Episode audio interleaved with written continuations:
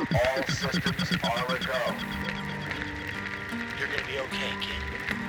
Hey yo, hey yo, listen.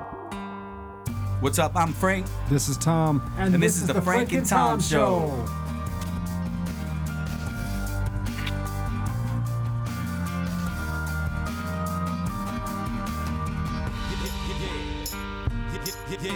Please listen. I have nothing to say. If you're easily triggered, or may be triggered, or worried about getting triggered over sensitive content, The Frank and Tom Show cannot be held responsible for anything. Ever. Frank and Tom are not responsible for any direct, indirect, incidental, or consequential damages resulting from any defect, error, or failure to perform. The Frank and Tom Show can never be responsible for anything we've ever taken responsibility for. The Frank and Tom Show are not responsible for anything ever said in this commercial or any other commercial, therefore, after, before, or anything. during, Nope. not Possibly. Good. Nope, not good. canceled. Nothing's good. Delete Hey, everybody. September 5th. September 5th. On and in on fire. We're recording. What do you know, Joe? Drew's not Joe. Joe. Joe. Hey, Drew, Drew. Drew, Joe. Joe. Whatever the fuck. We made it to September. That's what's important. That's what's that's what's really Autumn important. Autumn is upon us. Hello, everybody, and welcome back to another fresh episode of the Frank and Tom Show. Certified fresh. And um, Special today guest. we have another special guest, which is very special to me because it is my big brother. That's my brother. God damn it! Yeah. That's out of uh, Backdraft. That's He's a good, I, he's a good guy. I've always used that. He's a good man. Matt is an amazing guy. Baldwin. Matt uh, has an illustrious career as a crane operator, which he has finally put to the side. But um, I think what I would love to talk to Matt about is just basically being an amazing dad and his long, long road to recovery with dealing with well, he'll talk about it for sure. He'll talk about it, but um, he's had a bunch of knee surgeries, and um, if you go to Matt's Facebook, Matt Sparkman, you'll be able to see also the road he's traveled, and um, he's a serious CrossFit guy. And um, CrossFit. we always talk about getting put into a position outside of our day to day life. Sometimes that makes our day to day life easier. I've uh, referenced jujitsu as something that changed my life because a conversation seems like absolutely nothing if you've just been choked out. So CrossFit's along the same lines because it's just so brutally intense. That's why people love to do it. You know, they'll do you know a hundred box jumps and feel like they're gonna Yeah, die, sure and it then you in super good shape. yeah, so then when you go and you got to tackle the day, it's, you know, rather easy. But we're going to give Matt a call right now. And um, yeah, Here we go. let's talk to my brother, Matt Sparkman. He's an amazing dad, husband, and uh, Wow. pretty badass dude. I haven't seen Matt Sparkman in years. Hey, hey. Matt, how are you? Good, man. How are you? Amazing. So we have no precursor here. We are live on the Frank and Tom show. What's up, Matt? How's it going? What's up, Tom? Good, man. How about yourself, brother? I'm doing good. Doing good. It's nice to have you on. Yeah, it's it's it's, a, it's an honor and a pleasure uh, to join you guys today. Thanks for having me on. Heck yeah. Um, I, I gave the introduction that you are my brother Lurpen. Hmm? We are Yeah. of blood relation. So much so that we have a language that you and Nathan Rogers, one of our previous guests, actually developed. He's our most eccentric guest. I may slip into it every now and all of Lurpen hmm, to talk to Matthew Lurpen. Um, but uh, yeah, no, a lot of us, a lot of people that do know Matt and I, and and they'll then they know that this language exists. This is very true. Yeah, my own my own children have even adopted uh, some of it as well. So Nice. I always have a blast trying to spell the words. Like I, get, Yeah. I like really tickled yesterday. I was texting you and I was like, "Oh, I think I actually did a pretty good representation there." yeah, it really pisses the autocorrect off. It's kind of like like a lot of uh, Native American languages. Like there's no written language. It's just kind Yeah. of a speaking language. Yeah, there's three different dialects. There's Nathan's dialect, my dialect, and Matt's dialect. And you guys all understand all of them. yeah, and we all understand each other, but we're fairly different. Yeah. Different tribes. I don't know who else knows that language, Matt. Uh, well, my Victoria does. Well, my yeah, wife of is course. known. Yeah, my, there you go. my wife's known to break it out occasionally. There you go. Yeah, of course, right? Yeah. So yeah, I mean, yeah, there's four dialects. Nice. Because everybody, sure- I'm- everyone that speaks it speaks their own Yeah, dialect. I've never heard I've never heard Tara try to even attempt it. That's funny. Maybe once, on like when she was drunk or something. She's like Franklin.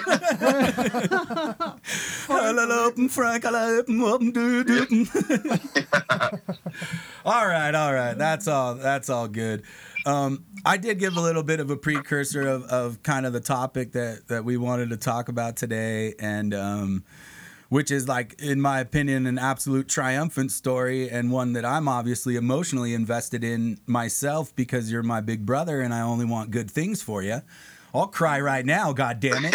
But I appreciate that. but um, you know, I was telling the guys, and uh, Tom can relate due to you know an injury he suffered with his own leg. But um, so at this moment, you're you're like, I, I just just saw a picture of you from last week, Matt, and you're in this gym of CrossFit dudes.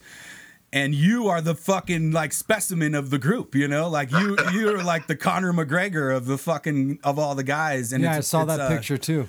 it was it really um, I'm glad that we can talk about it on the podcast because there's no post or there's no little huggy fucking smiley face that like does the justice of like how amazing that is to see. Um, Yeah. so and then also you know know having you be my brother obviously and knowing uh, that's a long fucking road.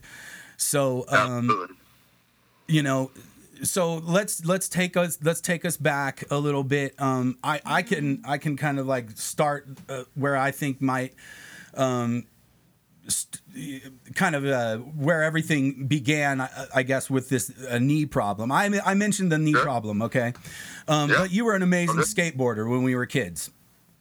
So I mean, I, was, I, I tried to be. you're probably one of the better skateboarders. Um and then you know which led to some knee issues right Yeah, yeah. I mean, you know, growing up on the the rough and tumble streets of Crestline, um, with the likes of guys like Tom D and Nate, Nate Rogers, you know, a lot of other. You, you mean, Tom, you can vouch for this, and Frankie, you remember how it was back in the day, but um, before the smartphone, you know, and it's like uh, all us Yeah. kids, we had to find something, you know, a creative outlet or whatever, because the mountains, mountain life can get kind of like you know, it gets kind of mon- monotonous up there. I mean, there's only so much uh, forest exploring, tree climbing you can do. So um, I gravitated towards skateboarding. I just, you know, thought that it was a cool thing to do. So yeah, I picked up a skateboard when I was a teenager and started messing around on that and, and uh, really started to try to get serious with it. Um, but anybody who, you know, developed any sort of competency on a skateboard knows that you got to take a lot of slams Yeah, you have to. Uh, yeah, Definitely. you have to hurt yourself pretty. You know, sometimes pretty bad. Yeah, yeah man. I mean, you're like breaking yourself off every single time you get on the board. You know, I mean, it's a rough sport. even just even just learning how to do a kickflip. You know, you're gonna eat crap all the time. Just learn how to kickflip. I rolled my ankles doing kickflips, man. Like those were the things Oh, I always rolled my ankles on. I saw this. Uh, I was sitting at a intersection in San Bernardino yesterday on my way home, and I saw this kid, like probably 13, 14 years old, just trying to do kick flips at the uh, at the Yeah. corner stoplight. And I'm like, I remember those days. You just got to keep on keep on trying it until you figure out how to do it, you know. But he was like, and then he's done like did like some pop shove its and some 180s. I'm like, he's got it go, got it going. But yeah, you're right. You know, you you definitely hurt yourself, but. uh you were Yeah. you so were uh, and then were- you know through that process, through the the knee scraping and elbow scraping and all that stuff, all the slams, you know, you start to learn how to do stuff. But I remember uh, remember like regarding my knees, you know, they were they didn't really give me any trouble at all, you know, and then. Um, I don't know. I started skating probably like when I was 13, and then when I turned 17, I remember I had uh, I stayed the night at my buddy's house in Arrowhead, and then or maybe I was 16. I don't know, I was 16 or 17, but I stayed the night at my buddy's house in Arrowhead, and then I couldn't get a ride home, and we lived out. My parents lived out in Job's Peak. This was when we lived in Job's Peak, Frankie. ah And uh, I remember going, okay, well, I have to go home. So I walked all the way from North Bay Road, like right on the Cedar lake, Pines Park. um, to Job's Peak, and but I had my skateboard, so I remember I was butt boarding down hills, you know, coming from uh, Lake Arrowhead, and you guys, I mean, you guys know how long of a journey that is.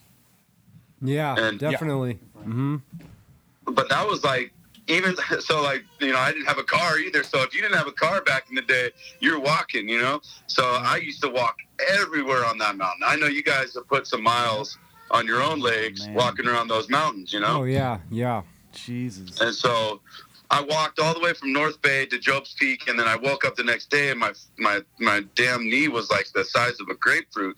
Wow. Oh, yeah, shit. man, it, it just swelled. It swelled up, and so I ended up having to go to the doctor, and then they they they did an X-ray, and then I ended up having the surgery. So that was my first surgery when I was 17. Crazy. So that's how like that's how you you uh, figured it out, huh? Just from that long walk, that's what did it in. Yeah, I mean, I I, yeah, I know that it obviously had bugged me a couple times before that, you know. Um, dude. but I just What is that? How many? Uh, I, I don't mean to just out your age, but I, also you are a specimen of man, so it's kind of an accomplishment. Uh, w- w- how many years ago? Twenty three years ago, then? well, yeah. So I'm 40 years old. I mean, that was uh, 1997. Yeah, it's crazy that uh, you know that's that's too bad you had to go through that surgery at 17. That's a young age to have to have a knee surgery for sure. You know. Yeah, no, I mean it, it definitely sucked, you know, and so it definitely wasn't something that I wanted to do or was excited to do, you know. It was, de- you know, because then I was like, oh crap, well, now I can't skate anymore, and so, you know, I mean, when you're that young, you kind of have a a very I don't know naive view of like. You know the things that you could do or should do. Uh, you don't and- even have a view at all at 17. It's just like that's crazy. That's just a whirlwind of wild, right well, there. everything you think is just uh, v- all happening very suddenly. Yeah. And like everything has to happen immediately. Oh yeah. So you want your You know, so well, that's just years. a crazy spot to be in right right there. That's crazy. I, I I like don't even you know like I was pretty young, so I don't even like remember that. I guess I do remember you in the back of like the Oldsmobile or something. You know. Yeah. Yeah. Yeah, exactly. So, you know, but I mean, so obviously that was like, okay, well, now I got to go take care of this. So I went and got the surgery, and um, you know, then I was uh, like, when you have a knee surgery, when you have, when you have an arthroscopic knee surgery, it's typically like a six to eight week recovery. Um, and you know, for me, uh, I was kind of just like, oh, eager to get back out to do things. So, um, I don't think I took my physical therapy very seriously, so I ended up developing some muscle atrophy in my left leg too. Yeah, yeah. So this this is like, and so how did I, I know obviously it was a long time ago, and obviously being that young, um, you know, your mentality isn't the most solid, anyways. But what did that do for you mentally, as far as you know? Were you even thinking like that recovery would be an issue, really, or were you, you know, like? Well, that's what I mean. Kind of like you know, I don't know. I think it's it, it can vary. It would vary with with different people. You know, I mean, I I don't want to go too far into the weeds of where um, what maybe contributed to my mental state when I was a teenager, but I mean, did I have you know you know, men who were super in tune with their physical fitness regularly speaking into my life at that time. Uh, no, I didn't, you know, so I didn't have, I'm not trying to say it was anybody else's fault. I mean, obviously you have to take responsibility for your own health and your own fitness. Um, and, you know, and I, I, I like skateboarding because it kind of, you know, I mean, look, you look at all the skateboarders, pros. I mean, they're all shredded, you know, they're, they're all in really super good shape because they're running around all day, you know? Yeah, they got to keep everything good for sure. That's Well, it, I it's hard for it's crazy when I see guys like uh, Danny Way and uh, Tony Hawk and stuff that still skate Hawk to this still day. just And, busting, you know, and it's dude. like, man, you guys, how do you? They they've got to be. They're like superhuman almost. You know, to well, be able Danny, to do that. Danny Way actually a really good example. I mean, that guy's been through the ringer with surgeries, and I think Oh, yeah. specifically knee surgeries. Well, yeah, I know he hurt his neck too in a surfing accident. So no, no joke, that dude when he jumped the wall of China, he had a broken ankle. Oh wow! Yeah, Oh, January. yeah, I think so. Yeah, he you're had a right, broken yeah. ankle. He broke his ankle completely the day before. The day before, but because because of what you're saying, like he dealt with so many freaking injuries, he was like, I don't, whatever. Like, and and then, like the story goes, Yeah. that it was so bad that he freaking like that. You know, doctors were like a lesser man wouldn't have been able to No. to walk, and he freaking jumped the Great How Wall. long ago Uh, was that? Danny Way is an inspiration, you know. How long ago was straight up. that? Because Oh no, Dad, I've, I've always loved that guy. He's always been like the super, like the super ramp kind of guy, going like big on all the hugest jumps and stuff. So he's broken more bones since then. He Oh, said, wow. Follow him on Instagram. He yeah, said in he's, the he's broken, like, documentary his that- leg or his foot again. He's he said in the broken a lot. documentary, out of all the injuries he's ever had, the one that almost ended his career was the one that when he was surfing, right? And he like hit his neck on a reef or Oh something under the wave, and then that's what almost ended his career. It wasn't See, even yeah, from. it'd have to be something And it like was it was from him doing his bone. hobby because he's just a hobby. He just does surfing as a hobby. He's not a professional surfer, Right. you know. Oh my gosh. Anyway, but That's crazy. So the the road to recovery after the, after the first one, it, it's not. I mean, yeah, and then back then there's no real guidance, anyways. You know, like uh, was physical therapy even a thing in the '90s? yeah, Well, I mean, it, it was for sure, but it's it wasn't like. I mean, one thing I will say that's happened over the last like ten years, and I think Tara, your wife Frankie, could you know definitely vouch for this. But there's a lot more knowledge of of people of like the the benefits and the, the actually I would say the the critical necessity of physical therapy and uh, you know physical therapists uh, for post surgery recoveries. You know, so um, they're absolutely essential uh, for helping people recover from you know even minor surgeries all the way up to like major surgery. So.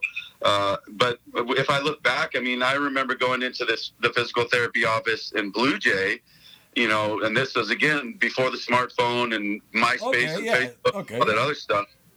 But um, you know, it's just They like still you got- regularly send you to a physical therapist, but there's Yes. not this emphasis on physicality. Really, it's like No, no. I mean, now it seems it's more geared sort of like you can go to a place where it's more like sports medicine, quote Right. unquote, where they're like, oh, you're an athlete or you're super active or you're a professional football player. So we have a whole entire physical therapy regimen that we can put you through to treat your specific injury to get you back on the field, you know? So yeah, they've there's a they've lot. uh, they've really gotten more and more advanced with the science of it is, since the 90s. I mean, it's crazy how much they've they've advanced, right? Is what you're saying since just from the Absolutely. I mean, from my from my perspective, I think it is. I, I, I think the, the overall general you know practice has always been there, but I think one of the positive utilities of you know social media and the smartphone and all that stuff is that now there's more people being exposed to it, and you can use it for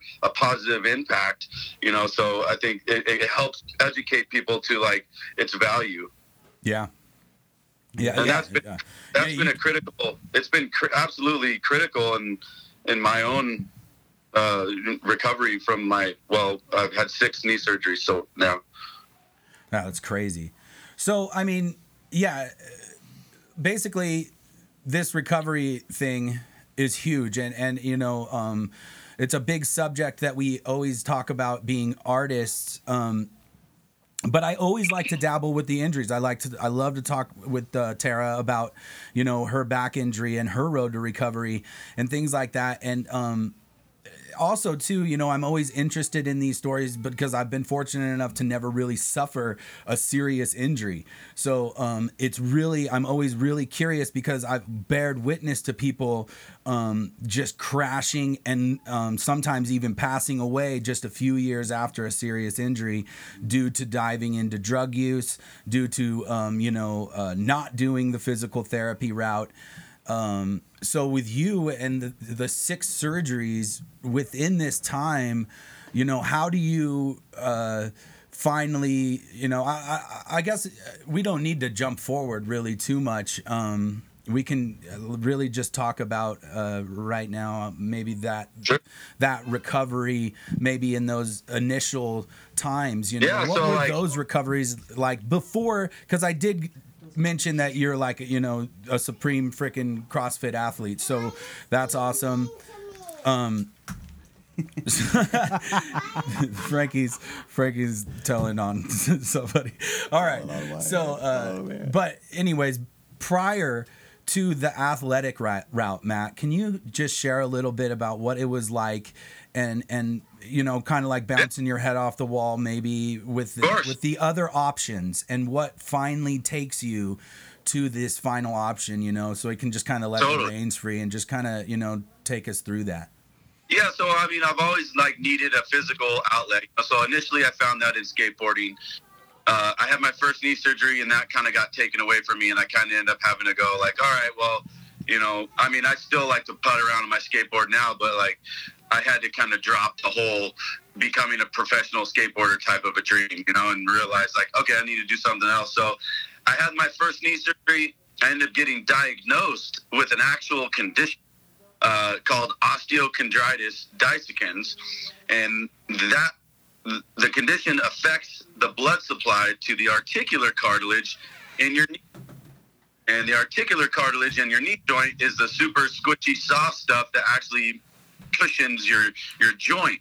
And so what it does is that it basically affects the blood supply to that and it causes it to become weak and brittle and it breaks the knee joint and then when it does break off, you have to go in there and they have to remove it with, you know, a surgeon has to remove it. So, uh, you know, at that time, I was just like, oh man, this sucks. So, you know, I, I, I kind of stopped skateboarding and I started going to rave parties and kind of started getting into some, you know, traveling down some roads that like led me into some, some drug usage and hanging around with people that were, you know, I don't know. I mean, I don't, I don't have like these crazy regrets or anything, but it's just like when I look back, I go, oh wow, like this is the road you took, and these are the choices that you made, and then this is where you ended up as a result of those. Yeah. Do you And think so- that that was directly connected to the injury? Well, I wouldn't say it was connected. It was more the injury was more of like a fork in the road. It was more like a catalyst to say, okay, you got a couple directions you can travel now forward. Yeah. You know, cause really only one way to move in life, anyways, Yeah. is straight ahead. You know. Yeah. And so, you know, you're either going to go down this road or that road, but we all make our choices in life, right? And so, uh, um, it was definitely a catalyst. I mean, it definitely was like I had to accept, like, oh, I'm going to go down. I'm going to do this now. You know, I'm going to try to do something else. So, Well, at a um, before a certain age, you know, dude, like if you if something like that happens, yeah, it, it can. It, it- if you're in your teens, fucking early twenties, it's so crazy, you know. Like, oh my god, Yeah. I, I felt like I went off the rail a, a couple of times, you know, over just tiny little shit. So if you're if you're suffering something catastrophic, like a, you know, hearing some news, like you know, like degenerative this and and stuff like that, discouraging stuff, you know, it's pretty wild. yeah, know? it can really jack you up mentally, you know, and like, um, there's this, uh, there's this guy named Carl Jung and he said that Or life Carl really Jung, begins yeah. to- I have I, I know Carl Jung definitely.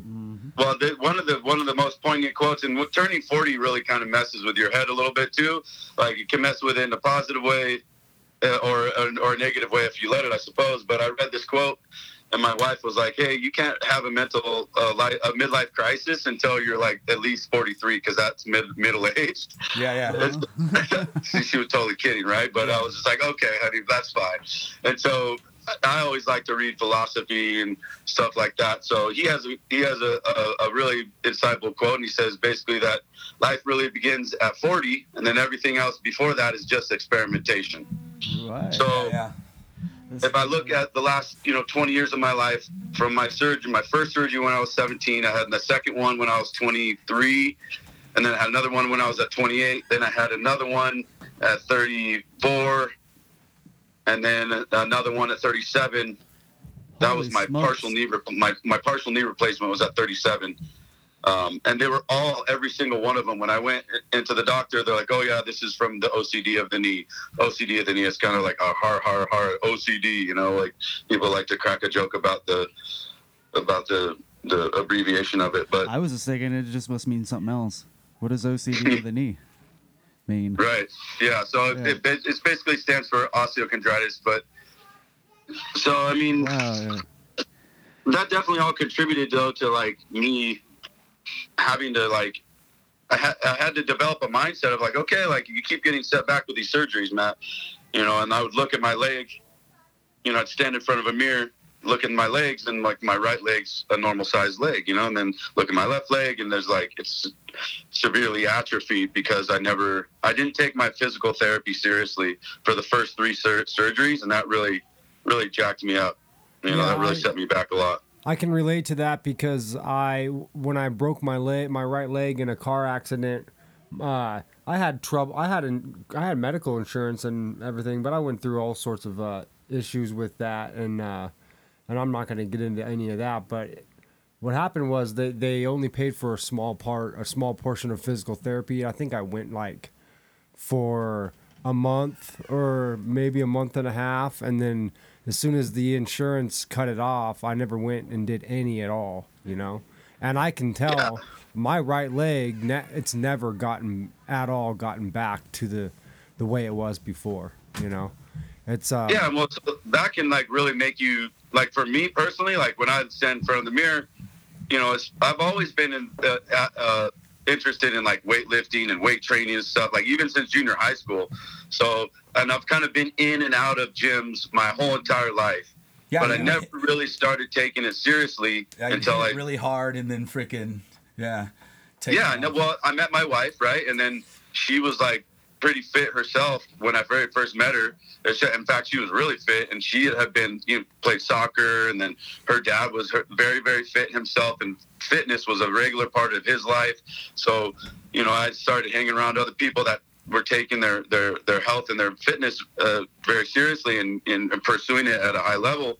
And so, you know, I, I kind of had to decide, like, okay, Matt, like if you want your knee, if you want your leg to be even remotely close to this, your left leg, you know, the atrophied leg, to be remotely the same size as your right leg, well, then you're going to really have to start dialing some things in. You're going to have to take, you know, these things seriously, in and specifically, you know, your physical therapy, and, and that all came to a head um, uh, in 2000, and I would say, what is it, 2016? I had the first surgery on my right knee because I've only had one on my right knee. The other surgeries were all on my left knee, and um, oh okay I ended up having a partial knee replacement on my left knee in 2018, and that like ever since then, it's been literally the best thing that I've ever done. Um, and I was only 38 too, so that's very young for a knee a knee replacement candidate. Like most people get knee replacements, even partials. You know, they're in their 60s and 70s, and they're just like old people who just want to keep playing tennis and golf and stuff. But yeah. And most a lot of orthopedic surgeons they won't even they're like hey look man sorry like we can do this surgery we can do this surgery but if you do a knee replacement you know you're going to need another one when you're 55 and all this stuff. And so for those reasons i always ended up just having arthroscopic knee surgeries which are basically they just come in and scrape your knee and clean out all the debris and then sew you back up. And that buys you a couple years you know but again you got to take your physical therapy seriously. And so um, yeah, I don't, I don't know, I don't know how far up in the weeds I got from your question, Frankie. I'm just kind of ju- just No, talking. no, no. That's the idea is to uh, you know just. I, I wanted to kind of be in in that gray area before we hit you know, kind of where you focused in, dialed in. I think a huge help too is is uh, so like everything's like an upgrade, you know, too. You know, so it, it's kind of like this thing you start you, you go to blue jay therapy no knock on them but you know they only have a certain amount of tools. And then jump forward a few years later then then the next doctor has a certain amount of tools and then you're gathering a certain amount of, of advice from from these people. And like you were mentioning about once you meet victoria you know like and then you get into this mindset too because um, being around somebody like Rich, who who was just smashing the lake on his fucking kayak at like you know like sixty miles an hour, and like there was dudes like Really? wakeboarding Wow. behind him. Yeah, like, he would wakeboarding behind him. he him. would fucking tow people. He's on he's he's on the kayak and he's got like two Oh. kids, the double skiing. No, I'm just but uh, he really would like it was it was it was a thing. So, anyways, when you do obviously meet that uh, partner, you know who does motivate you, that helps a lot too. Um, so there's these steps. There's these elevated steps to recovery, and it seems like each time you have a choice, guys. You know, um, you can either take the high road or you can, you know, but also then not settling too. You know, um, I would say, uh, you know, us uh, Sparkmans, we uh, we would shoot high. We would aim high with our partners. Maybe a little bit even out of our league, you would say, huh, Matt? Uh, yeah, absolutely. You know, I definitely, um, I definitely scored when I met my wife. You know, and, Yeah. and married into her family. You know, like they've been a tremendous, tremendous blessing to me in in in, in every way possible. So, uh, and and most importantly, just in my mental mentality and the way I think, you know, about life and the way I think about myself, uh, the, you know, how I believe what I'm capable of achieving and actually setting out to do those things, you know. So it's, uh, I think uh, someone said it recently, but you're, you know, you're the close, you, you are the, the, the five closest people to you. Like you're basically the five friends that you have that are your closest. That's how you're going to be in life. So I try to keep my, uh, my circle, uh, especially now. I mean, when I was younger, I kind of casted a wide net about people that I kind of you know hung around with and let into my life. But now I kind of keep a very small circle of close friends and family, and I don't really venture out from that, you know, because I I want to be surrounded by positive people who are going to speak life into me and um, and you know encourage me and and help me to stay uh, you know um, disciplined and you know hold me accountable in, in a number of different areas of life because you know that's that's what I want ultimately for my children. So uh, it's it's it's a it's a nice thing. Amen. Yeah, Yeah, man. Absolutely. I, agree with that 100%. Absolutely. So I mean, it, it- so boom, there it is. It's the same exact thing for me, Matt. That's why I wanted to hear a little bit about that because it's the same thing for me. You know, when I met Tara and her family, and her dad took me in the the woods into the Sierras for seventy two miles and weeks in a backpack, you know, and fucking changed my life. You know, it was uh, it's incredible. Like if you really if you like if you zoom out on that experience you know frankie and you look at it like almost like a rite of passage you know like if you consider let's just consider it from just an american perspective for example like look at other cultures around the world and how the young men are how they become men you know how- like what what what makes a boy become a man you know like right, right.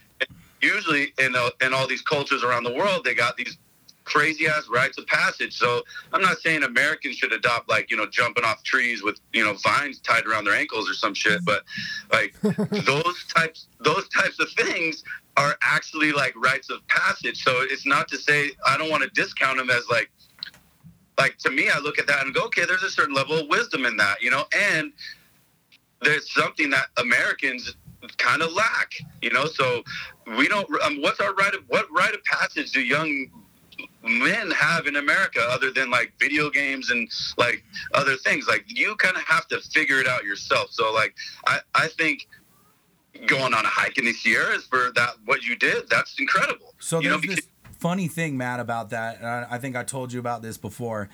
There is the backside. There's the there's the route up Mount Whitney, right, which is the tallest one in the continental U.S. tallest mountain. Um, and I believe the tallest mountain in the United States is in Alaska. Right, that's correct, I believe. Yes, but uh, Okay. but anyways, the the tallest mountain around Mount Whitney. So there's the the ta- there's the the the side you earn, which takes like a week. It's just oh my god, it's so many miles. It's so grueling, and that's what what we took, you know. But then there's this thing. There's like this thing where you just go like right up Whitney that they did for tourists. Like it's it's it's it's wild, dude. So, but it's Yeah, that's like one- that's like- almost. I think yeah. it's a day hike. But then the other one is the one you went on, right? The Forgive me if I'm if I'm misinterpreting that part. Uh, maybe somebody in all their REI gear and their uh, like. Anyways, what what would happen was is there was this clash of these completely fresh people, and then this clash of these people that had earned it. You know. And um, not to say you didn't earn it. I mean, it's still fucking Mount Whitney, but like, uh, anyways, there's there is there's this there's this funny thing uh, about earning things where Oh, it's uh, interesting. Like you, you, you go up the mountain, and then you come off the mountain, and the person you were when you were at the beginning of that journey is going to be different than the person that you are after the journey because then you have that experience behind you. So, uh, I'll talk about this a little bit later. You know, after like I kind of get through what you wanted to talk, wanted me to talk about with my CrossFit journey and all that stuff. Yeah, I was but- gonna say because you guys just did like a super legit hike and like goddamn, you know how much how great that must have felt. You know that that in itself after all the surgeries and stuff. But yeah, yeah, take us into you know so, you you know you you meet your wife and stuff. Her dad's also like an amazing doctor, so he's able to give you some advice, I imagine too. But then even still, you know, there's this uh, kind of back and forth recovery with the knee, right?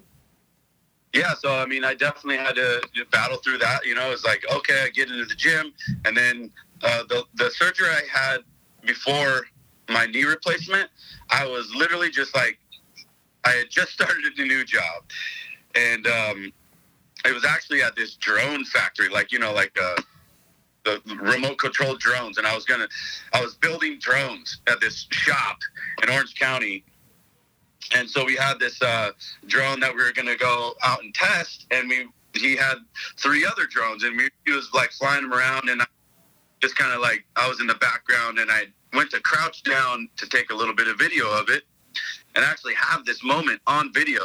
And uh, i just crouched down into like a seated squat position with my iphone camera and then i went to stand up and apparently when the, the, the doctor told me afterwards apparently my one of my ligaments caught a loose a loose piece of bone off my femur where my femur hits the knee joint. Like a guitar. yeah dude and it straight up plucked it off bro and so it's like a quarter inch piece uh, uh, like a nickel sized piece of uh, of bone broke off of my femur into my knee joint. You- that must have been excruciating. well and i literally went like oh shit and uh, on the video and then I couldn't walk, and I was like, I couldn't straighten my knee, and then I was like, oh wow, like this is a serious thing, you know. So, and I, I kind of knew from my previous four knee surgeries that um, whenever I have a, a, a, knee problem that requires a surgery, something like that will happen. Some sort of event where, like, you know, like when I was 17, I woke up in the morning, my knee looked like a grapefruit. The next time I had a freaking surgery after that, like, you know, I, I was limping around, I had severe pain, throbbing pain, what have you. There was always some sort of indicator that said, hey, you need to go to the doctor. And so that that time was like a pretty serious one. But I went there, and uh, they ended up telling me, like, oh, yeah, you got this, you know, you got to have surgery. Another one. So after that surgery, is that when you meet like the super legit uh, doctor? Because I remember at some point you you you met like this this badass of like Yeah, so guy that, that kind of so I had that surgery, and um, and when was it? I think no, it was, I'm sorry, it was 2014. Now I remember. Okay. I believe it was the date was it was 2014, and I it really pissed me off that surgery because Hurricane Marie was coming up from uh, in the the Gulf of Mexico, and it was pushing this south swell, and all of the Southern California beaches were just absolutely firing with like double overhead surf. The wedge was just like absolutely just like massive, massive wedge. The Newport Harbor was breaking, which is really, really super rare for waves to break inside the, the harbor right there. Yeah. Um, and uh, Do you so, surf, Matt? Well, I body surf. So, I mean, I have surfed fun. before. I can, you know, paddle out and duck dive and all that stuff, but surfing's very, very difficult, you know? Yeah. It really is. You gotta. Yeah, so that. I've always liked body surfing, but I remember that weekend specifically being bummed out about my knee surgery, and maybe it was a gift. Maybe, may who knows? You know, maybe if I didn't injure my knee that weekend, I would have went out somewhere, and you know, I could have drowned, or who knows? You know, maybe it was you know, God perspective, protecting yeah, me or something. Right. you would have been swept away. Perfect.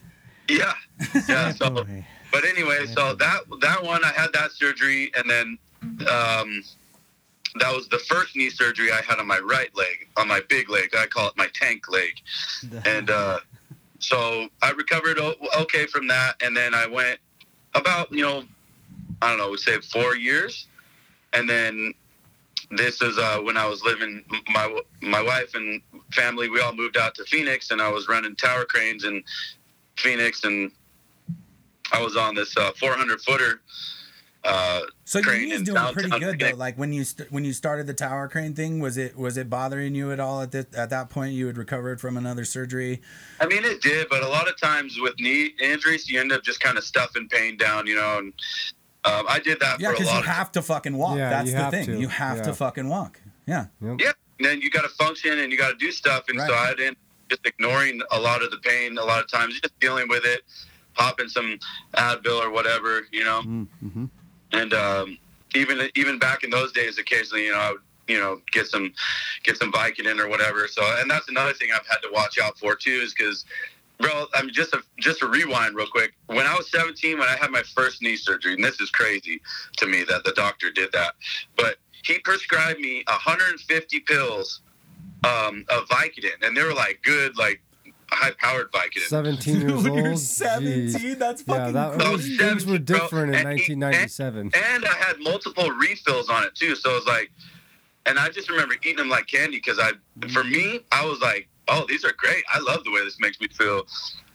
Yeah. And Wow. uh, I've had to really watch out myself personally on just like developing an addiction to opiates, you know. And so that was another factor in me, like really understanding like hey you know because there's a ho- opiate epidemic and all that stuff and i've i've had multiple friends overdose and i know people who have died from overdoses and, you know you know that mountain uh, fellas you know we, we we all know we have friends up there who have uh you know made some really b- bad decisions unfortunately and some of them Well- paid with their lives you know so yeah, it's unreal. It's unreal the amount, eh, but you know, it's like crazy because it's the small town thing. But when you look back on everybody we grew up with, you know, it's a crazy amount.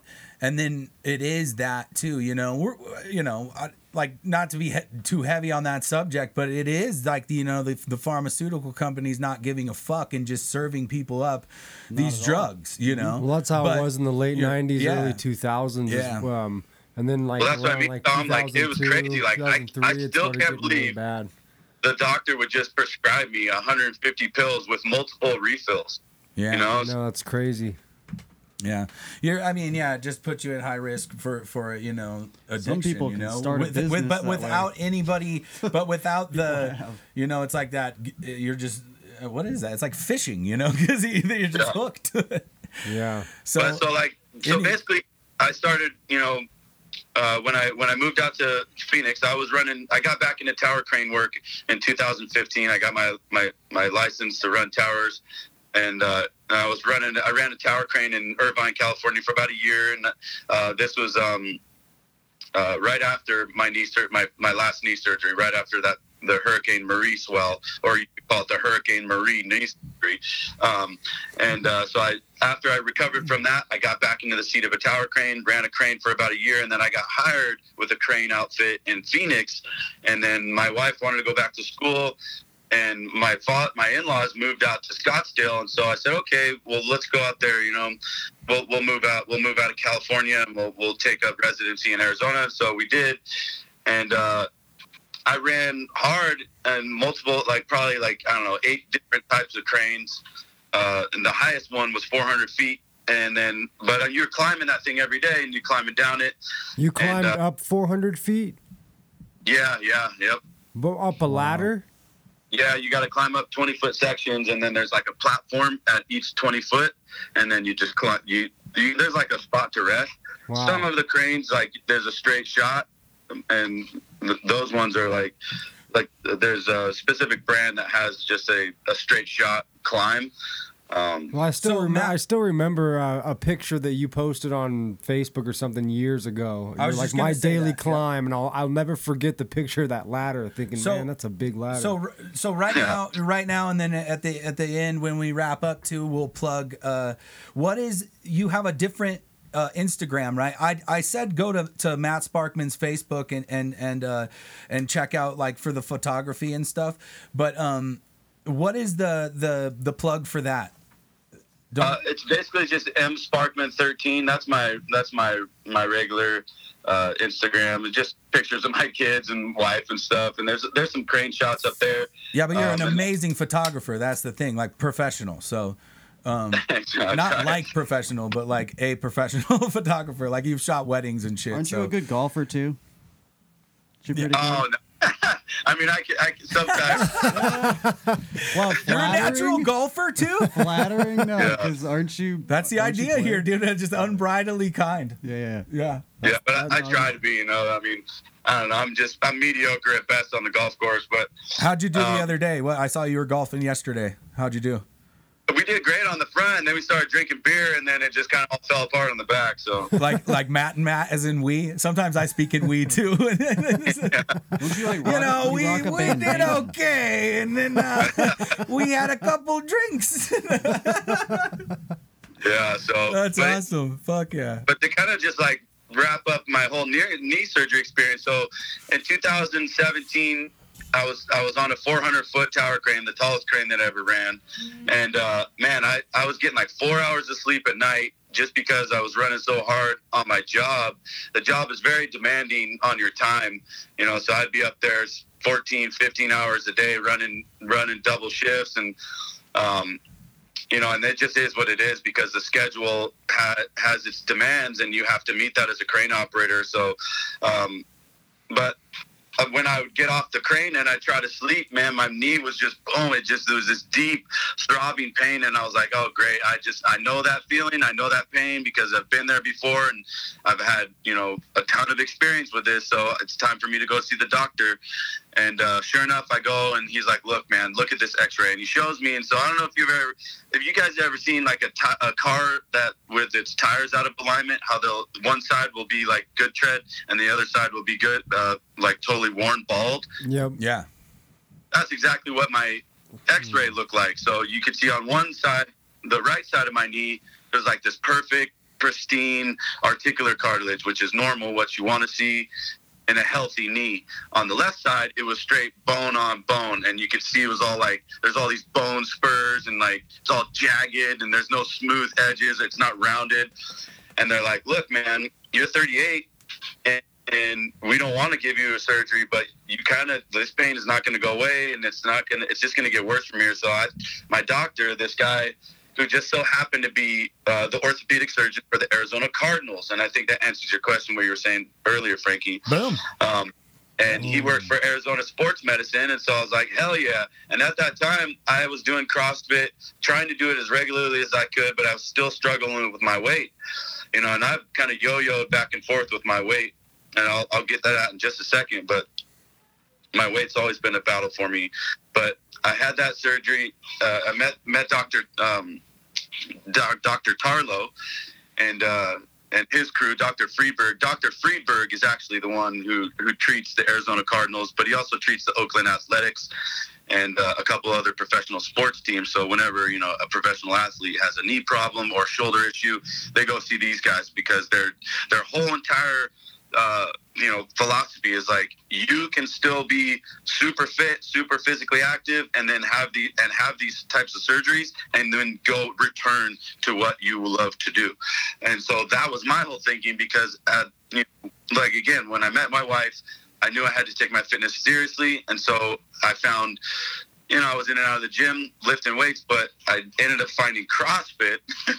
I'm sorry if I'm kind of jumping around here too. I hope all this makes sense at the end of it. it's perfect. No, this is exactly it. You're you're tying it all together perfectly. It's coming together. Yeah. So, but I uh, so I, what what appealed to Cro- what made CrossFit so appealing to me was it was easy to find workout buddies. I don't know if you've ever tried to find a gym partner, somebody who would regularly show up with you and be like, "Okay, let's go train today, bro." All right. Everybody's always got an excuse why they can't hit the gym. So I'm always whining to Tara because nobody ever runs with me and it sucks. Yeah. yeah, so you end up going by yourself, and it's hard to stay motivated when you're just all alone all the time. You know, takes like a lot of discipline.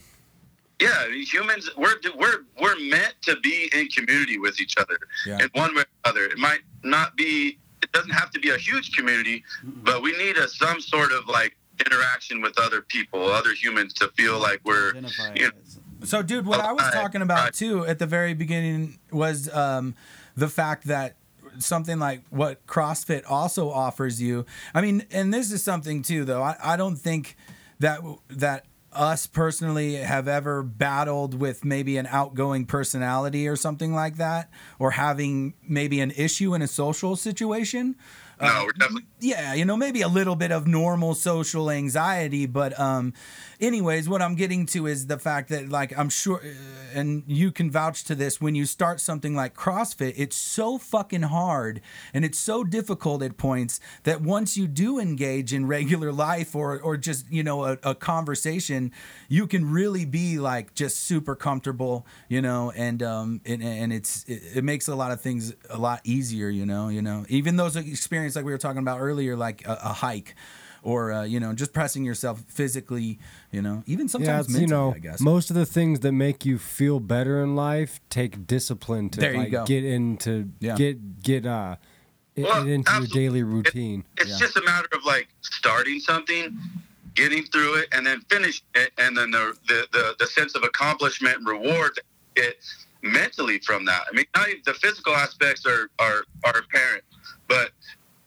what it does to you mentally is is it, it's just as valuable as the physical aspect of it if not more so because that mental aspect gets into all other areas of your life so uh, it's really you know it can be very very life changing transform transforming you know so Yeah, I, I I'm- think a lot of people don't make that connection ever. I think, and and I, I'm just using uh you know uh, physical activity as this example, but if you push yourself, like really, really, really push yourself um, in these types of situations. It can really add to like a fluidity in all aspects, like you're saying. Like you can engage in conversations and and interject yourself in ways you you never thought possible, just because of the fact you're well. Like I was using jujitsu as, a, as an example. Like I'm not getting choked out. I would always say that. I'm like I'm not getting choked out right now. Like so, whatever this person says to me, I can roll with that, you know, because I'm not getting legs wrapped around my face right now, you know, like shit like that. So well that's a um, that's a great example too because i mean jiu-jitsu is obviously also very heavily community oriented you know and uh, i've never personally taken a jiu-jitsu class because i'm kind of to be honest with you i'm kind of intimidated by it because again I, I carry this mental weight around of, oh are my knees gonna hold up so i've kind of never really jumped into the whole jiu-jitsu thing it adds to a lot of knee problems too. Jiu-jitsu dudes have fucking torn up knees. Oh, so it's not really the best. Probably wouldn't be the best thing for you, Matt. Yeah, well, a, a strictly jujitsu thing, it, you end up like uh, using a lot of like kind of these butterfly guards and weird things with your legs more so. I, I always came from wrestling and then doing jujitsu. I would I would utilize wrestling and then a little bit of like upper body jujitsu, you could call it. yeah yeah But But, like- yeah, yeah. so when I so I you know when I turned when I turned thirty basically and I was like me and Victoria had already been married for a couple of years. I'd made a decision. I was like, okay, you're thirty years old, Matt. You got ten years, like till you're forty. So step up your physical game. You know, like start taking your physical fitness more seriously. And so I started weight training, and I made it and made it a point. I basically made it a point to say, hey, look, you're gonna actually budget amount of money every month so you can spend on like a a, um, uh, a membership to a gym. And so I started paying for memberships to the gym, and you know. If you pay for it, you're kind of a little bit more motivated to go, and so I did that, and I got I, I developed some relative success Was that, that. you know. now I- is that to a CrossFit gym? well, that's what happened. So I, I got kind of bored with just regular old weight training. Okay, training. gotcha, gotcha. Yeah, yeah. And so, but then I've discovered, and I hadn't even heard about CrossFit before this, you know, and or even Olympic weightlifting, like the the clean and jerk, the snatch, um, power cleans, all those all those heavy weightlifting movements that you see in the Olympics. I heard the about the Olympics, snatch. you know, yeah, I know. The best I'm one. just joking. God.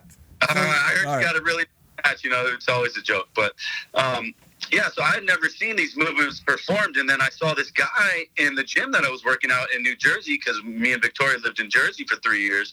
Um, and I was like, "Holy shit, that looks amazing! That like that looks like a lot of fun, and it's not just bench pressing, and it's not arm curls. It's like he has to do this whole entire setup, and just to get this barbell with weights on the side over his head, you know, he made it look so easy. And then I went to try to do it, and I was like, oh my goodness, this is really difficult.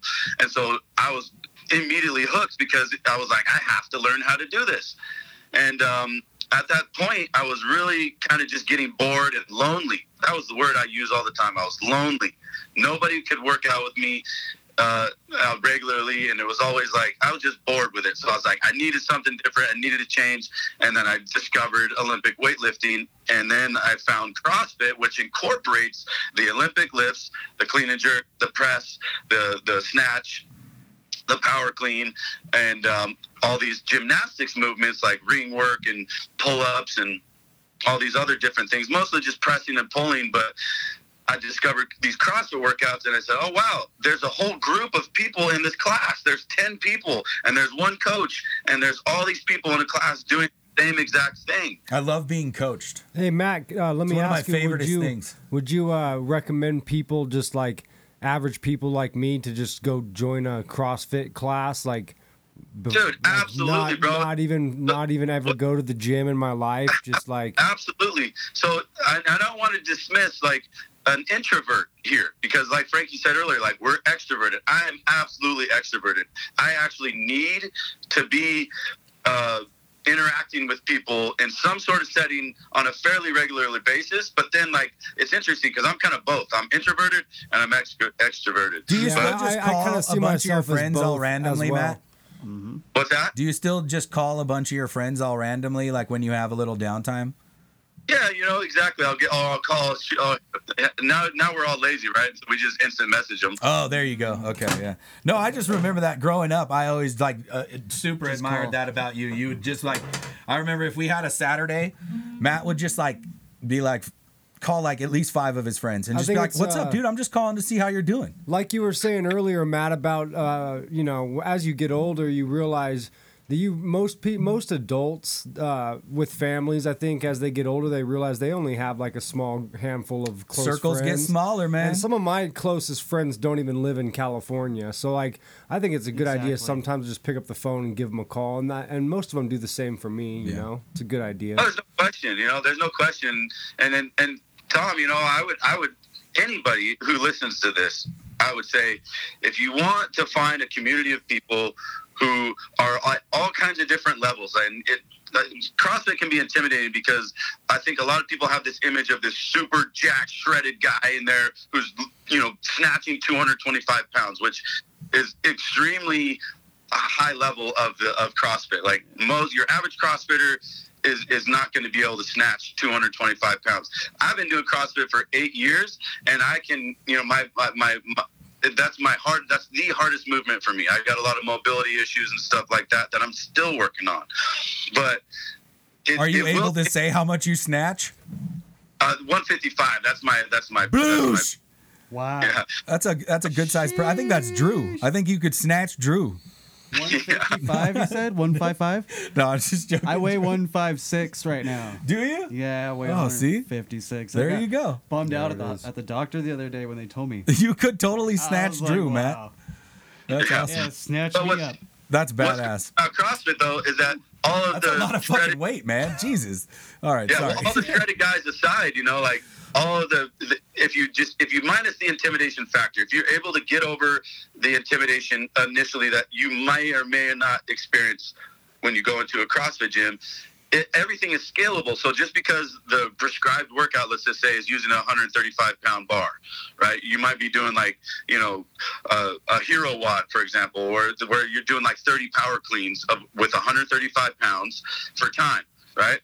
Um, and so, but you don't have to go in there and do 135 pounds with, with at 30 reps. You can use 65 pounds because you, you might not be able to perform that movement proficiently. So, all of these, uh, everything is it's it's all scalable, is what I'm saying. Is you can scale everything to your own level and to the amount of weights that you yourself could can lift at that at that point and then you slowly progress you slowly get better you slowly get stronger you slowly start to build muscle as you're dialing in your nutrition and Because really, it's just you against you, uh, you know. Unless, of course, you got, you know, you really want to put yourself against the Mm-hmm. other people. But it, essentially, you're just really just trying to better those numbers for yourself, right? Well, absolutely. So w- one of my favorite quotes uh, is from a, a well-known um, clinical psychologist named Jordan Peterson. He says, "Compare yourself to who you were yesterday, not to who someone else is today.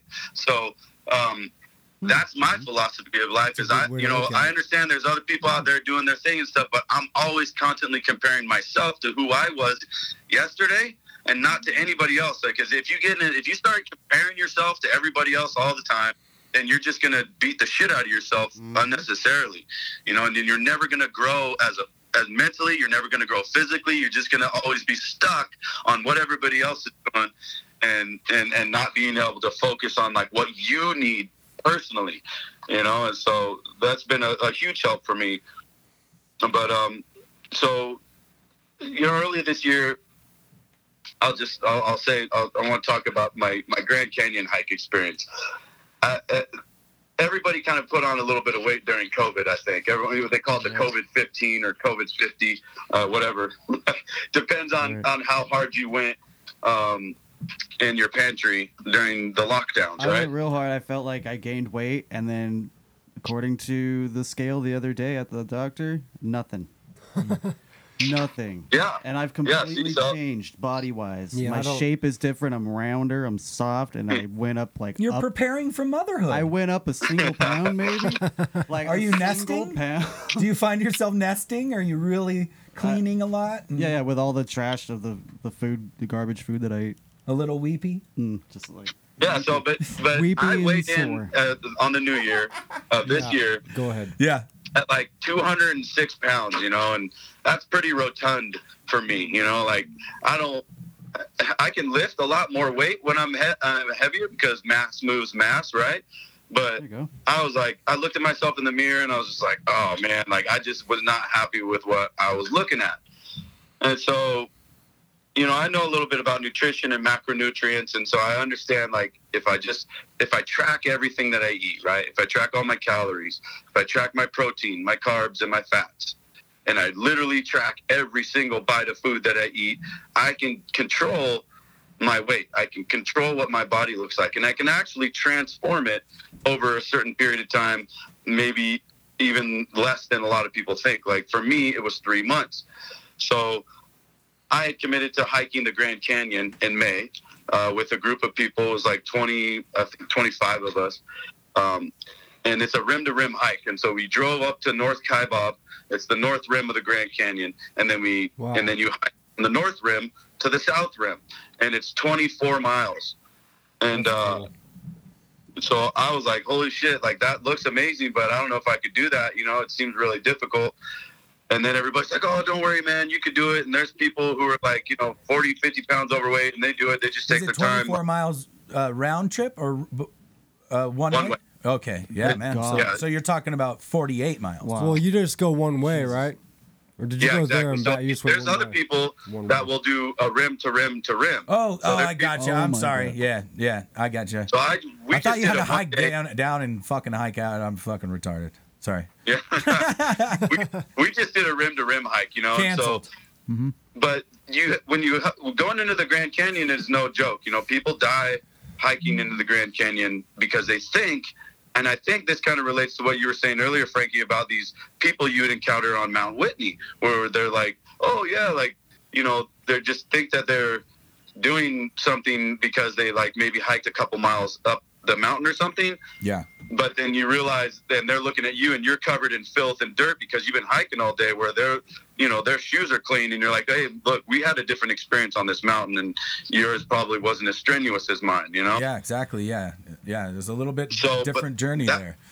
Yeah, well, that's what ends, ends up happening in the Grand Canyon. But a lot of these people, they come and they just want to take a picture on the rim of the Grand Canyon, mm-hmm. and they don't hike in it into into the canyon like we did. So apparently, only one percent of any, all visitors, one percent, do a rim to rim hike, or even actually go into the canyon like we did. So Yeah, I would Um, believe that. That's I would- badass. yeah, I, I've always Yeah, so- wanted. to, I've always wanted to do it though. I'm gonna do it one day. It must have been into the it's- amazing, Grand right? Canyon. Yeah, to go down into it. I'll yeah. go. Let's go. I, I want to do it. I'll dude, do it. I, I'll do It it. is I'll go. Absolutely do it. phenomenal. It's it's such a beautiful hike, And so, but I had I had studied about it. I had read about it. I had read people's experiences. I, you know, I went to the national parks website. I read all the rangers warnings about the the temperature changes. So, like, you can get in the hottest months of the Grand Canyon, you get to the Grand Canyon floor, and the temperature difference can be, you know, 30 degrees higher. So it could be 115 degrees um, at Phantom Ranch, which is the midway point,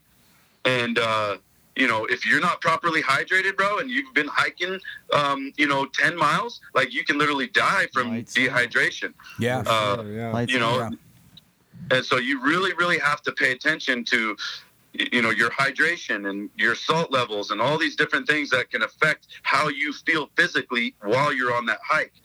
And uh, so I was 200 pounds on this this New Year's. I had three months to get ready in physically good physical shape so I can hike this the canyon. And so I went and I did a, a weight cut with Renaissance Periodization. And this is a little bit of a plug here. There's a number of different ways for a person to lose weight, but the overarching philosophy that I would just say here is that you got to find a way, whether that's keto or you know Renaissance periodization or uh, Whole 30 or you know paleo diet, whatever. The point is, is that at the end of the day, if you are a 200 pound man and you go from 200 pounds to 180 pounds, and you consistently lost weight, and in let's say two months, you were putting yourself into a caloric deficit, and you're basically eating less food and then burning more calories. So you're you're burning more calories than you're consuming, so you're going to drop weight. And the same principle applies if you want to gain weight. You eat more calories and then and then you burn. And so you put yourself in a caloric sur- surplus. If you want to put on muscle mass, that's how you do it. It's a surplus. It's not, it's very simple. People Yeah. complicate the shit out of it and say you shouldn't eat this food or that food, and they want to eliminate whole entire food groups. Now, I'm not a, a, a, nutritionist, so if you do have like a legitimate disease or condition that requires you to have very specific dietary needs, then yes, absolutely, you need to pay attention to that and you need to follow the instructions of your nutritionist. But most people, your average person, you know, who's 20 pounds overweight, 30 pounds overweight, whatever, wants to lose a little bit of weight, he just needs to put himself into a caloric deficit and you're going to become shredded. You could become shredded if you stay committed in like you know i would say three months 90 days most people don't understand most people don't get that. They don't they don't understand how much you can radically transform your body within 90 days if you just stay committed to a diet. And so that's what i did. I went and i found that with renaissance periodization. I stuck to it. I lost um, 18 pounds leading up to the hike. And then so this was all in a caloric uh, deficit, right? And then, so about a month before the hike, I was like, man, you can't go into the canyon in a caloric deficit. You can't go in there depleted of nutrients. So I said, you need to go on maintenance calories. And maintenance calories is basically just that's what you need to maintain your body weight. And for me, it's about 2,200 calories. I know exactly the amount of food that I need to eat every single day. I know exactly the amount of protein I need, carbs, and fats. And those are the three most important macronutrients that every single person on this earth will consume. And those three macronutrients determine your body composition, how much weight you gain, how much weight you lose. That's what determines it. Unless you have some super, super, you know, special condition like, you know, celiac disease or what have you, um, that requires you to have very specific sets of dietary needs. Uh, Tom, I, I think you might be a little bit more familiar with like specific dietary needs because I know you've had some health stuff that might require you to tinker with your diet in that sort of way. Uh, well, yeah, I don't know. I don't really pay attention too much to it, but Yeah, but for me, I was like, that's what I needed to do to get myself into to the t- to the best shape that I could, you know. So that's what I ended up doing, and uh, so I went into the canyon maintaining my body weight, and the, that was like 187 pounds at that point. And then I, I mean, I I crushed the hike, bro. I mean, it was a wonderful experience, you know, and I, I accomplished it. I, I I made it a commitment. Took me about three months of just really, really dialing in my nutrition, and um, made that commitment, and uh, and then I, I succeeded. And so then I after after the hike, in May, um, I decided that I was just going to stay with my maintenance diet, and then I maintained all the way through the summer. I wanted to drop my body weight a little bit. Uh, to, to drop my body fat percentage down. So I went from 187 to 182, and then I've been just maintaining my body weight at 182. And I just ended my maintenance diet um, last week, actually, uh, after maintaining my body weight all summer long. And this was like, you know, So with all of that, um, it it has how's the knee?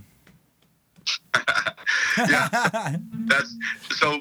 This is and that's the, the the most I would say the the most beautiful thing about dialing in my nutrition is if it wasn't for my nutrition, then my knee would be screwed. And I really attribute the way my knee feels, the way I'm able to perform in the gym, the the the way I'm able to recover from my workouts is I don't know if you guys have heard the saying that uh, eighty percent of um, your fitness is made in the kitchen and then 20% is made in the gym. And that's so true.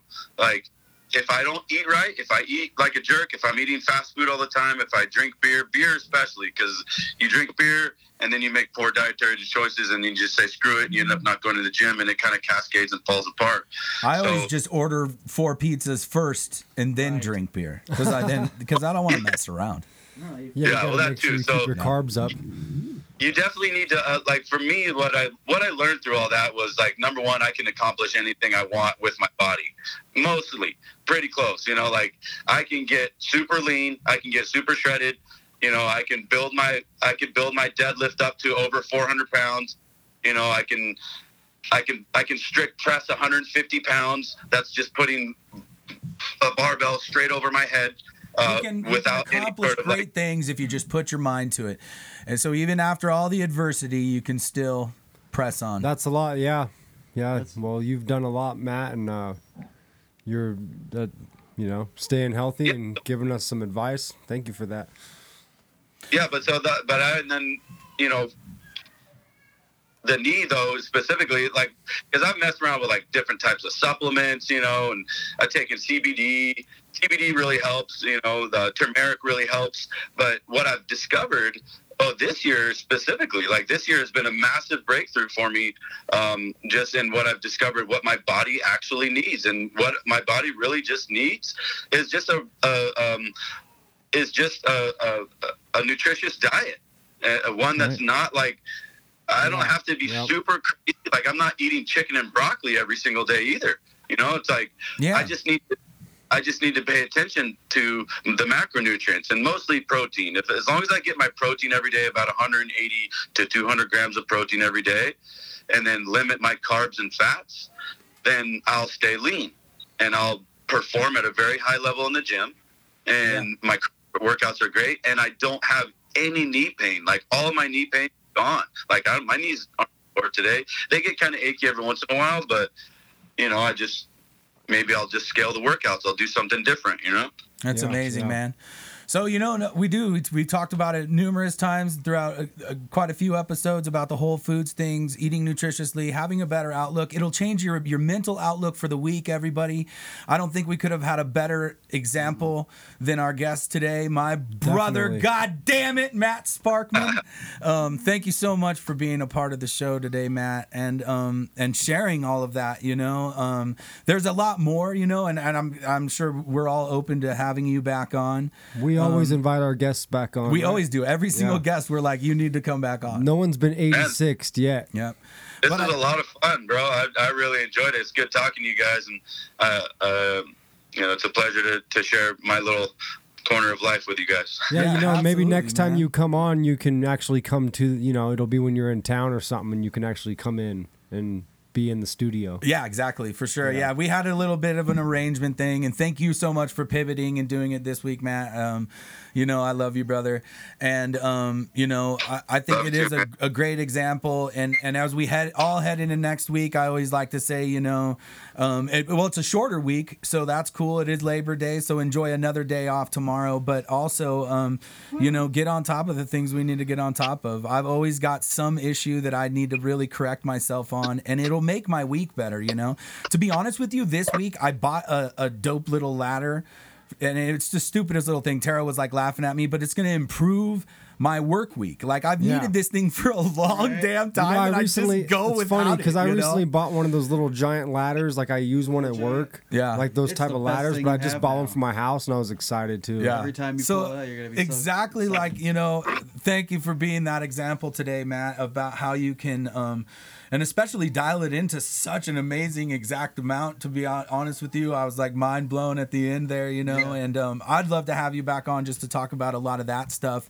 Um, you know, uh, I think it's always it it's always great to provide that advice to everybody. You know, as far as the macronutrients, as far as uh, you know, dialing in stuff like that, and and also making it clear that a caloric deficit is really the main That's key all you to need. losing weight. You know, it's better to Like, absorb what yeah. you I need. I need the opposite, Yeah. like you guys said. I'd like to gain. I would like to gain maybe twenty pounds. Yeah, I smash the same amount of garbage every day and I maintain the same weight. But, you know, I know wholeheartedly if I do, but, you know, especially myself, I think we're lucky too. We have real athletic builds, regardless, you know, of uh, even even when you were so called fat, Matt. I think it was definitely um, or overweight, let's say. But I mean, Yeah. but even if you if you look at a scale, uh, you know, they they would call that obese. You know, so Right. Well, yeah, the whole BMI thing, you know. Yeah, but like for me, like I just even just just certain movements feel better for me. Like a pull up, for example, is much easier at one 182 pounds than it is at 202 pounds. Yeah. You know, so uh, there's a lot of things that that become easier the lighter you become, and then you start to you know tinker with like your body composition and all these other things. I mean, there's an endless of ways to uh, to to to get into fitness, you know. But uh, I Hell think the most important thing is stay consistent with your diet, you know. Amen. All right. Well, thank to you so much, brother. And uh, you know, we all love you, and you're always welcome back. And uh, I Yeah, can't, man, I much can't love, wait to. Tom and Frankie, for sure. Definitely, All right. Matt. Thanks for coming on, man. Nice to talk to you. All right, my pleasure. Talk to you guys later. All Later, man. Bye. Later. That that was that was fun. That was badass. I Much love to my uh, brother. You know, uh, he'll come on again. That was that was a good time. He has a lot of uh, a lot of good things to say. A lot of knowledge about staying healthy and everything. Yeah, sure. especially once he's you know he starts venturing down that that avenue of you know how disciplined he's become. You know, I, and I how just much want to he vouch, takes it seriously. Yeah, and I want to vouch impressive. personally, you know, for that journey. Um, you know, it's not easy. Uh, I, I would imagine, and I know my brother personally, but he he's always he's always kept a great mentality, and, and you know, I've I, we've always kind of un, I think it's a the Irish thing. We unbridledly just shoot for the stars. I was telling Braden on Friday night, it's just unbridled confidence for no reason. There's no reason to be Hey. confident. Yeah, but we gotta we need to have Braden on still not, too. man? Yeah, for sure. But hey, guys, thank you Let's for being it. a part of the Frank and Let's do Tom it. show yet Yep. again. Another great episode. Much love, and we'll see you next week. Have a good one. Woo.